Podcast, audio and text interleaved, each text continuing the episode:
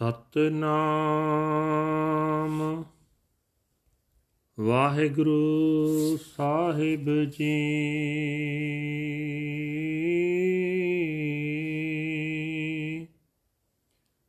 ਸਤਨਾਮ। ਵਾਹਿਗੁਰੂ ਸਾਹਿਬ ਜੀ। ਤਨਾਸਰੀ ਮਹਲਾ ਪੰਜਵਾ। ਜਤਨ ਕਰੈ, ਮਾਨੁਖ ਡਹਿਕਾਵੈ, ਓਹ ਅੰਤਰ ਜਾਮੀ ਜਾਣੈ। ਪਾਪ ਕਰੇ ਕਰ ਮੁਕਰ ਪਾਵੈ ਭੀਖ ਕਰੈ ਨਿਰਬਾਨੈ। ਜਤਨ ਕਰੈ, ਮਨੁਖ ਡਹਿਕਾਵੈ। ਉਹ ਅੰਤਰ ਜਾਮੀ ਜਾਣੈ। ਪਾਪ ਕਰੇ ਕਰ ਮੁਕਰ ਪਾਵੈ।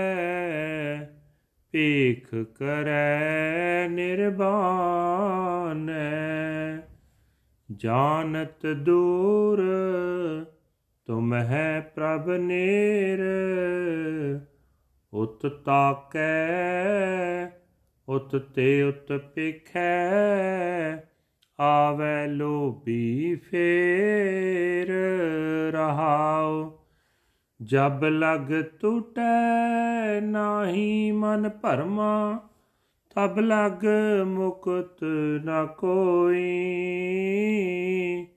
ਕਹੋ ਨਾਨਕ, ਦਇਆਲ ਸੁਆਮੀ, ਸੰਤ ਭਗਤ ਜਨ ਸੋਈ। ਜਬ ਲਗ ਟੁਟੈ ਨਾਹੀ ਮਨ ਪਰਮਾ, ਤਬ ਲਗ ਮੁਕਤ ਨਾ ਹੋ ਕੋਈ। ਕਹੋ ਨਾਨਕ ਦਇਆਲ ਸੁਆਮੀ, ਸੰਤ ਭਗਤ ਜਨ ਸੋਈ। ਵਾਹਿਗੁਰੂ ਜੀ ਕਾ ਖਾਲਸਾ, ਵਾਹਿਗੁਰੂ ਜੀ ਕੀ ਫਤਿਹ। ਇਹ ਹਨ ਅੱਜ ਦੇ ਪਵਿੱਤਰ ਹੁਕਮਨਾਮੇ ਜੋ ਸ੍ਰੀ ਦਰਬਾਰ ਸਾਹਿਬ ਅੰਮ੍ਰਿਤਸਰ ਤੋਂ ਆਏ ਹਨ। ਸਾਹਿਬ ਸ੍ਰੀ ਗੁਰੂ ਅਰਜਨ ਦੇਵ ਜੀ ਪੰਜਵੇਂ ਪਾਤਸ਼ਾਹ ਜੀ ਦੇ ਤਨਾਸਰੀ ਰਾਗ ਦੇ ਅੰਦਰ ਉਚਾਰਨ ਕੀਤੇ ਹੋਏ ਹਨ। ਗੁਰੂ ਸਾਹਿਬ ਜੀ ਫਰਮਾਨ ਕਰ ਰਹੇ ਨੇ हे ਪ੍ਰਭੂ, ਤੂੰ ਸਭ ਜੀਵਾਂ ਦੇ ਨੇੜੇ ਵਸਦਾ ਹੈ, ਪਰ ਲਾਲਚੀ, ਪਖੰਡੀ ਮਨੁੱਖ ਤੈਨੂੰ ਦੂਰ ਵਸਦਾ ਸਮਝਦਾ ਹੈ। ਲਾਲਚੀ ਮਨੁੱਖ ਲਾਲਚ ਦੇ ਗੇੜ ਵਿੱਚ ਫਸਿਆ ਰਹਿੰਦਾ ਹੈ।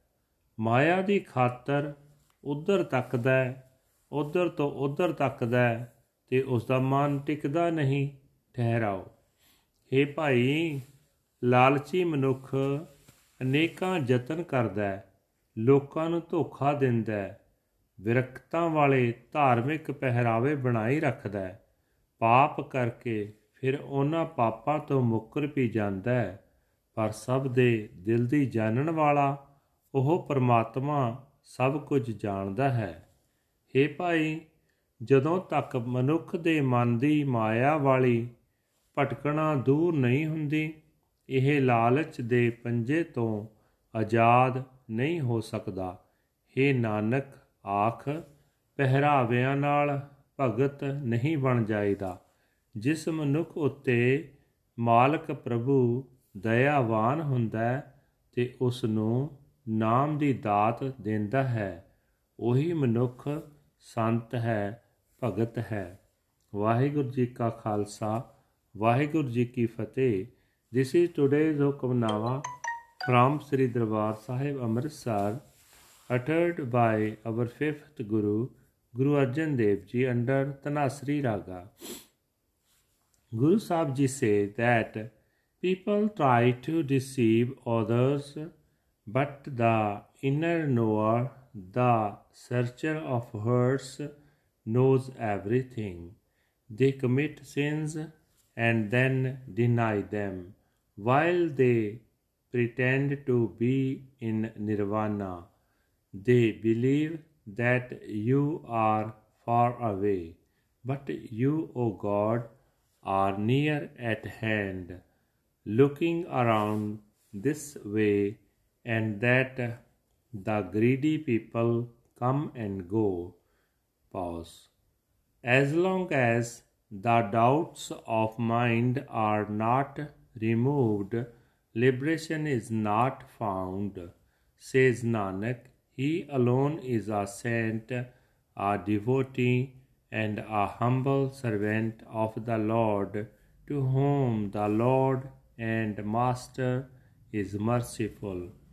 ਵਾਹਿਗੁਰੂ ਜੀ ਕਾ ਖਾਲਸਾ ਵਾਹਿਗੁਰੂ ਜੀ ਕੀ ਫਤਿਹ wish you all happy new year 21 may god shower prosperity health wealth and everything in your life Waheguru ji ਕਾ ਖਾਲਸਾ ਵਾਹਿਗੁਰੂ ਜੀ ਕੀ ਫਤਿਹ also pray for the farmers who are protesting at the Delhi borders to provide them health and uh, success in their mission Waheguru ji Khalsa Waheguru ji ਕੀ ਫਤਿਹ